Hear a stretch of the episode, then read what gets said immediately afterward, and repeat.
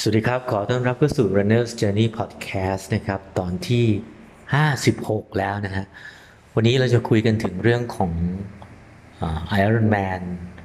อิตาลี 2019 ใน part ของจักรยานนะครับ เพิ่งจบไปสักอาทิตย์กว่าๆนะฮะ กลับมาเมืองไทยแล้วก็รวบรวมเขียนเรื่องราวประสบการณ์ที่ไปผ่านไอรอนแมนสนามที่ 5 มาที่ อิตาลีนะครับ ก็สนุกสนานนะครับ ทั้ง part ว่ายน้ำในทะเลแอดริติกเมื่อตอนที่แล้วก็ย้อนกลับไปฟังได้ แล้วก็มา part จักรยานนะครับ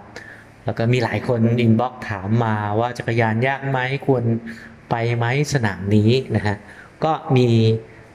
หลายข้อสังเกตที่อยากจะเล่าให้ฟังนะครับ แล้วก็เดี๋ยวจะเล่ากันถึงตอนpart วิ่งด้วยนะฮะ แต่ตอนนี้เล่าเรื่อง part จักรยานก่อน ใน Iron Man นะครับ เกริ่นนิดนึงสำหรับคนที่ยังไม่เคยรู้จัก Iron Man นะครับ ก็จะเป็นการแข่งขันไตรกีฬานะฮะไตรกีฬา ระยะฟูนะครับ ระยะฟูมาราธอนไม่ใช่ระยะฟูมาราธอนระยะฟูนะครับ ทั้งการว่ายน้ำปั่นจักรยานแล้วก็วิ่งนะครับ ว่ายน้ำมี 3.8 กิโลนะครับ ใน Open Water แล้วก็ปั่นจักรยาน 180 นะครับ แล้วก็ต่อด้วยวิ่ง 1 มาราธอนเข้าเส้นชัย เราคุยกันเรื่องว่ายน้ำไปแล้ววันนี้เราจะคุยเรื่องกับจักรยานที่เซเวียนะครับ โปรไฟล์ สนาม จักรยานระยะทาง 180 เป็นยังไงบ้างนะครับ แรกๆเลยก็คือเรื่องของความชัน ความชันเป็นส่วนสำคัญในการจะบอกว่าสนามนี้ยากหรือง่ายนะฮะโดยปกติแล้วสนามจักรยานไตรก็จะเรียบนะครับสำหรับ standard แต่ระยะ full เนี่ยหรือระยะ half เนี่ยส่วนใหญ่ก็จะไม่ไม่ไม่เชิงเรียบซะทีเดียว หลักตั้งแต่หกร้อยพันพันห้าสองพันสองพันห้านะครับอย่างสนามที่จัดว่ายากที่สุดในโลกนะฮะ แลนสลอตเต้เนี่ยสองพันห้าหรือสองพันหกนี่แหละนะครับที่เกาะแคนารีที่สเปนอันนั้นปี 2018 ผมไปมาใช้เวลาประมาณเกือบเกือบ 9 ชั่วโมง 8 ชั่วโมงกว่า 9 ชั่วโมงนะครับในการปั่น 180 กิโล แล้วก็ขึ้นอย่างเดียว ขึ้นขึ้นขึ้น แล้วก็มีลง แต่ลงนี่ก็เจอลมสวนนะส่วนที่อิตาลีถามว่ายากไหมต้องบอกว่าง่าย แต่ยากกว่าคามานะครับสำหรับคนที่เคยไปคามาคามาก็คือสวีเดนนะฮะคามาโปรไฟล์สนามความชันสะสมอยู่ที่ประมาณ 300มั้งครับแต่นนี้อันนี้ 600 ที่อิตาลีสภาพเป็นยังไง อิตาลีก็คือแข่งกันที่เซเวียเซเวียนี่จะอยู่ทางตะวันออกเฉียงเหนือของอิตาลีนะฮะก็จะเป็นเมืองเล็กๆ ชายฝั่งทะเลแอดริติกนะครับ สนามปั่นจักรยานก็จะเป็น เข้าไปในหมู่บ้าน เมืองเก่า ชนบทไร่องุ่น แล้วก็ขึ้นเขา ขึ้นเขาหนึ่งลูกนะครับ แต่พอดีที่การปั่นเนี่ยจะเป็นสองลูกนะครับ เพราะฉะนั้นก็จะกลายเป็นขึ้นสองลูก ก็คือขึ้นภูเขาลูกเดิมนั่นแหละนะฮะทางค่อนข้างแคบนะทางแคบถนนขรุขระนะครับสักห้าสิบเปอร์เซ็นต์เนี่ยขรุขระขรุขระแบบบ้านเราก็คือไม่เรียบนะฮะ ยางมาตอยเนี่ยจะสึกนะฮะด้วยความที่มันเป็นชนบทของอิตาลีนะครับแล้วก็ปั่นค่อนข้างยากเพราะทางแคบนะระหว่างปั่นเนี่ยก็จะเจอโปรกลุ่มโปรไปเป็นกลุ่มเลย ปั่นเร็วมากแล้วก็แซงค่อนข้างน่ากลัว เพราะฉะนั้นก็ต้องชิดขวาไว้นะเราเป็นคนมาจากเอเชียตะวันออกเฉียงใต้วิ่งหรือปั่นเนี่ย ปั่นชิดซ้ายขับรถชิดซ้าย บางทีก็จะเผลอๆก็โดนฝรั่งด่าเนี่ยโดนโปรด่า พวกโปรน็อกรอบสองรอบอะไรอย่างเงี้ยก็จะหรือพวกโดนแซงอะไรเงี้ยก็จะก็จะโดนโดนบีบเอ่อโดนโดนโดนโดนตะโกนตะโกนไล่มานะฮะก็ต้องระวังนะครับ โอเคนั่นคือภาพรวมนะก็จะมีผ่านไล่องุ่นผ่านส่วนใหญ่จะเป็นไล่องุ่นแล้วก็ ทุ่งข้าวสาลีมีบึง แล้วก็จะเจอนาเกลือ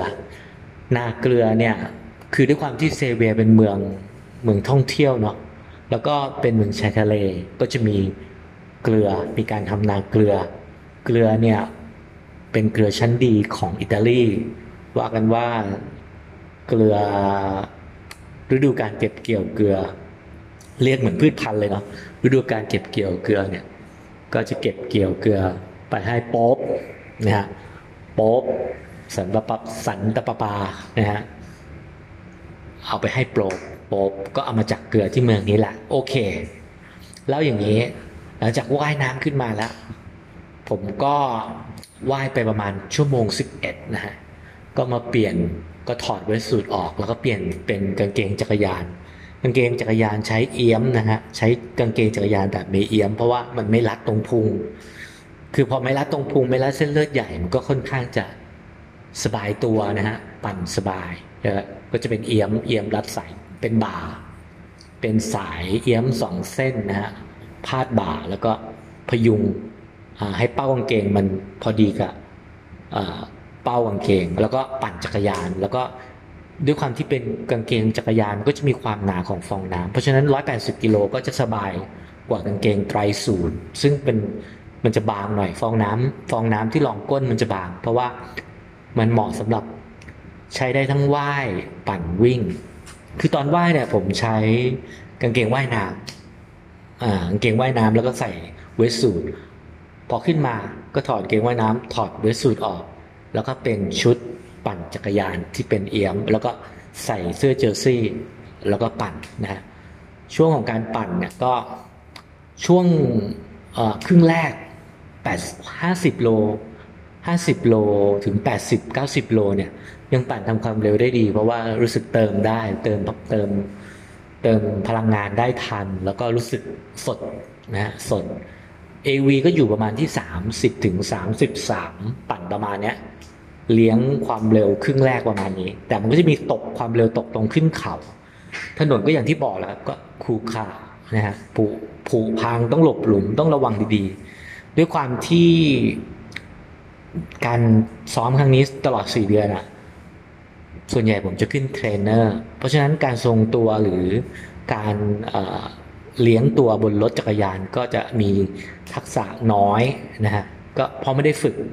เคยไปสกายเลนสกายเลนแค่รอบเดียวนะครับ เพราะฉะนั้นมันก็จะกังวลนิดนึงกลัวล้มนะก็เลยปั่นด้วยความ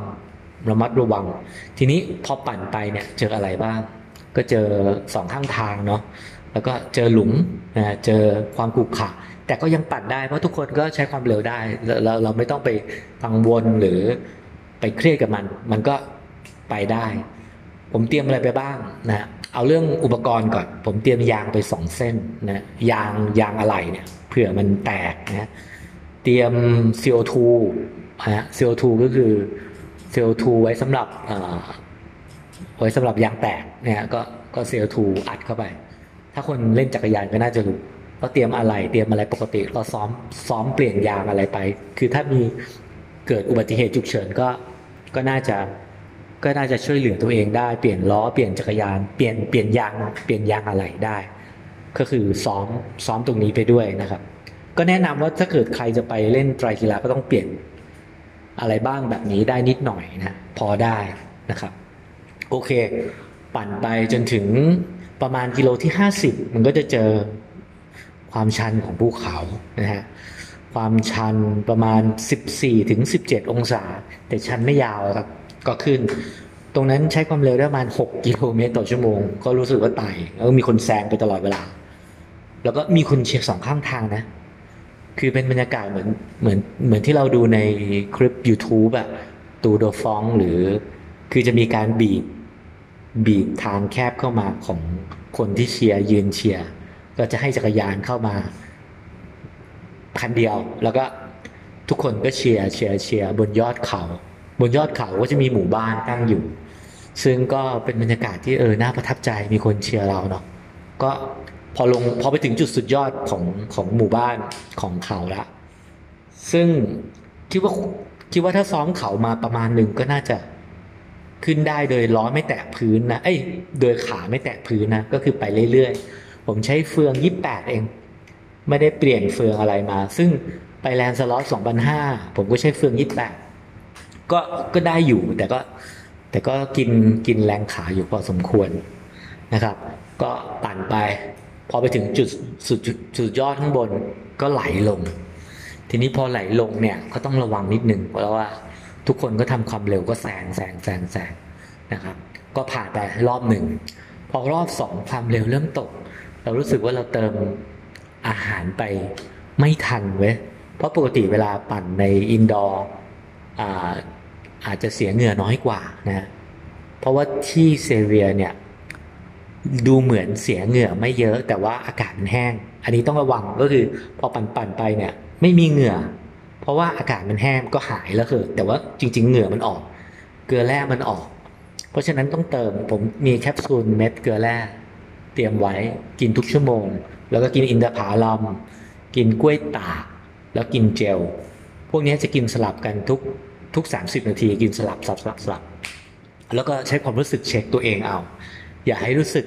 หิวและโหยก่อนที่จะเติม ถ้าหิวและโหยแปลว่าขาดเติมไม่พอไม่ทันซึ่งรอบสองเป็นแบบนั้นนะฮะเป็นแบบนั้นแต่ว่าแค่รู้สึกว่าอาหารที่กินไปอะ มันผิดไปจากที่เคยกินเมื่อตอนซ้อม เพราะตอนซ้อมผมจะกินขนมปังของเซเว่นอะขนมปังแบบโมจิหรือนู่นนี่อะไรเงี้ย แล้วมันเป็นแป้งแล้วย่อยง่าย แล้วก็กินแล้วก็ถูกปากแล้วกินได้เยอะ แต่เนี้ยพอเป็นกล้วยตากหรืออินทผลัมซึ่งปกติก็กินนะ แต่กินแบบเพียวๆอย่างเดียวก็ไม่ไหวแล้วกินเจลด้วยก็รู้สึกผะอืดผะอมรอบสองกินไม่ค่อยได้ แล้วก็เริ่มรู้สึกพลังงานหมดนะก็เป็นเป็นรอบสองที่ความเร็วเริ่มตกลงละเหลือ 29นะบางช่วงเนี่ยตกไปถึง 26 ตรงใกล้ ๆ จะ ใกล้ๆจะถึงจุด transition ประมาณ 180 160 170 180 ตรงนั้นจะเป็นนาเกลือนะฮะนาเกลือเนี่ยมันก็จะเหมือนให้ความรู้สึกเหมือนบางบานอะเป็นทุ่งโล่งนาเกลือลมพัดรับลมเต็มที่วัดเนี่ยอัดกระจายแต่ว่าได้ความเร็วมาแค่ประมาณยี่ห้ายี่สิบหกนะฮะแล้วก็มีอยู่ช่วงหนึ่งที่เป็นเหตุการณ์ที่แบบก็คือด้วยความที่เราก็ เหม่อแล้วเนาะเหม่อแล้วก็ปั่นแล้วก็ก้มหลบลม หลบลมนะฮะเงยหน้ามาอีกทีเจอเออมาแชลมาแชลก็คือสตาฟนั่นแหละสตาฟมาบอกว่าเรากำลังดาฟรถคันหน้าอยู่จักรยานคันหน้าอยู่ ซึ่งพอเห็นมาเช้าปุ๊บผมตกใจเฮ้ย ปกติผมไม่เคยดับไม่ดับอยู่แล้ว เราจะดับทำไมใช่ไหมฮะ เรามองไปข้างหน้าอ้าว มีจักรยานอยู่ข้างหน้าเราตั้งแต่เมื่อไหร่ก็ไม่รู้แต่ว่าเราดับเข้ามาสักพักจนมอเตอร์ไซค์เข้ามาเทียบ เพราะว่าเขาหน้าจะมองอยู่สักพักหนึ่งละ แล้วก็อาจจะจับเวลาก็คือมันก็มีกฎของมันอะระยะห่างจากล้อหน้าไปถึงล้อหลังของเขาเนี่ยไม่เกิน 7 เมตรแช่ไว้ไม่เกินเท่าไหร่ อะไรประมาณนี้มันจะมีกฎของมันอยู่นะเพราะว่าใน IM หรือ Ironman full distance หรือ ทุกระยะเนี่ยเขาห้ามดาฟกันนะฮะเพราะฉะนั้นก็เลยคุยกับฝรั่งฝรั่งก็ยกใบสีน้ำเงินขึ้นมา ใบสีน้ำเงินก็เป็นสัญญาณว่า คุณถูกจับ draft แล้วก็คุณต้องอยู่ไปในต้องไปอยู่ในคอกอะอยู่ในคอกสงบสติอารมณ์5นาที ก็พอไปถึงจุด checkpoint ข้างหน้า จุด water station ข้างหน้า เขาก็จะให้เราอยู่ที่ pen penalty เขาเรียกอะไรครับ box สำหรับสงบสติอารมณ์ 5 นาที บทลงโทษนะฮะซึ่งไปถึงก็เจอหลายคน มีหลายคนโดนตลอดทางผมเห็นมาแล้วเพราะว่าผมเห็นฝรั่งปั่นดาบกันกระจาย จริง ๆเขาไม่ได้ตั้งใจดาบหรอกมันแซงไม่ได้ ทางมันแคบถนนมันแคบถนนสองเลน แล้วก็ปั่นแล้วก็เป็นกลุ่มนะฮะก็พยายามแซงแต่ว่ามันก็โดนจับดาบห้านาที ผมก็อยู่ในนั้น 5 นาทีก่อนที่จะเข้าสู่ transition ที่ 2 เพื่อออกไปวิ่งนะฮะก็ประมาณนี้เล่าคร่าวๆ ก็คือถ้าเกิดใครอยากไปที่สนามนี้ผมก็ว่าแนะนำนะ แต่ว่าต้องทำใจเรื่องถนนนิดนึง แต่เขาบอกว่าปีที่แล้วถนนแย่กว่าปีนี้ ปีนี้ซ่อมไว้พอสมควร แต่ก็ไม่ได้มีนัยยะที่แบบว่าลุงลังหรือรบกวนจิตใจก็คือสามารถทำความเร็วได้ ช่วงรอบแรกผมก็ยังปั่น 30 33 ได้อยู่ บางทีก็ 35 ได้อยู่ แต่ว่าต้องบอกว่า สนามนี้สิ่งที่ต้องกังวลก็คือเรื่องของลมมากกว่านะฮะเรื่องของลมที่ที่มีเป็นลมลำคาแล้วก็ยังมีเรื่อยๆ แต่ก็ไม่ได้ไม่ได้เยอะจนเหมือนแบบเป็นอุปสรรคสำคัญนะเป็นลมที่มีตามปกติของสภาพสนามที่ติดทะเลนั่นแหละนะฮะก็ถามว่าง่ายไหมง่ายสนามนี้ง่ายนะฮะแต่ไม่ง่ายไปกว่าพวกคาร์มาหรือสนามอื่นๆ ที่จัดได้ว่าง่าย เนี่ยก็เป็นสนามที่ท้าทาย การจบหกชั่วโมง 20 ได้ก็เป็นสิ่งที่ก็ควรจะโอเคแล้วสำหรับการซ้อมหรือว่าสภาพร่างกายแบบนี้นะก็ประคับก็พยายามประคับประคองนะก็คือไม่เร่ง เพราะว่าเรายังมี part ของการวิ่งอีก 42.195 กิโลเมตรรออยู่ เพราะฉะนั้นเราก็ต้องปั่นให้ประคองให้หัวใจมันอยู่ในโซนที่รับได้ในครึ่งหลังเนี่ยเพราะฉะนั้น ก็ต้องปรับเอาหน้างาน เป้าเราตอนแรกเราคิดว่าน่าจะ 6 ชั่วโมงได้ เพราะตอนนั้นปั่นเทรนเนอร์ตอนซ้อมเนี่ยผมปั่นอยู่ 5 ชั่วโมง 54 นาทีนะ5ชั่วโมง 54 นาที แต่ด้วยพอเจอสนามจริง เจอลมนะเจอสภาพถนนเข้าไปนะเจออะไรหลายๆอย่างมันมีปัจจัยหลายอย่างลมสภาพถนนเพื่อนร่วมทางนะ ความความความชื้นนะความชื้นเหงื่อเหือดแห้งไปไวอะไรเงี้ยก็ต้องเติม จังหวะการเติมสำคัญที่สุด จังหวะเติมพลังงานสำคัญที่สุดนะนั่นก็คือโปรไฟล์ของสนามจักรยานไดมอนแมนก็